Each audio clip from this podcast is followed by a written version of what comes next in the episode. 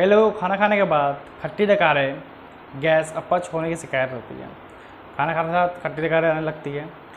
आखिर इससे क्या लक्षण है जिससे आपको पता चले कि आपको इंडाइजेशन की प्रॉब्लम है, आपको खट्टी डकारों की प्रॉब्लम है, यानी कि मुँह में खाना आ जाता है?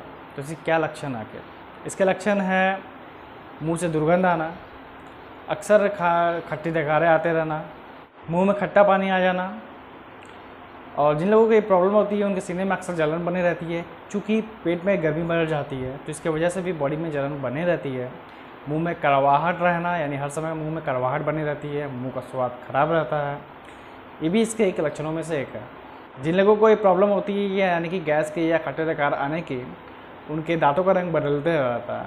मैंने बदलने लगता है। यानी कि अगर आपके दांतों का रंग जो भी है नॉर्मल है वाइट है तो पीला होने लगता है या अलग रूप में बदलने लगता है। अक्सर बोलते हुए उन लोगों को खांसी आने लगती है या कई लोगों को खाना खाने के बाद खट्टी डकारें, गैस अपच होने की शिकायत होती है। खाना खाने के साथ खट्टी डकारें आने लगती है। आखिर इससे क्या लक्षण है जिससे आपको पता चले कि आपको इंडाइजेशन की प्रॉब्लम है, आपको खट्टी डकारों की प्रॉब्लम है, यानी कि मुँह में खाना आ जाता है? तो इसके क्या लक्षण है आखिर? इसके लक्षण है मुँह से दुर्गंध आना, अक्सर खा, खट्टी डकारें आते रहना, मुँह में खट्टा पानी आ जाना और जिन लोगों को ये प्रॉब्लम होती है, उनके सीने में अक्सर जलन बनी रहती है, चूँकि पेट में गर्मी बढ़ जाती है तो इसके वजह से भी बॉडी में जलन बनी रहती है। मुँह में करवाहट रहना, यानी हर समय मुँह में करवाहट बनी रहती है, मुँह का स्वाद खराब रहता है।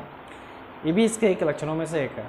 जिन लोगों को ये प्रॉब्लम होती है यानी कि गैस के या खट्टे डकार आने की, उनके दांतों का रंग बदलते रहता है। मैंने बदलने लगता है। यानी कि अगर आपके दांतों का रंग जो भी है नॉर्मल है वाइट है तो पीला होने लगता है या अलग रूप में बदलने लगता है। अक्सर बोलते हुए उन लोगों को खांसी आने लगती है या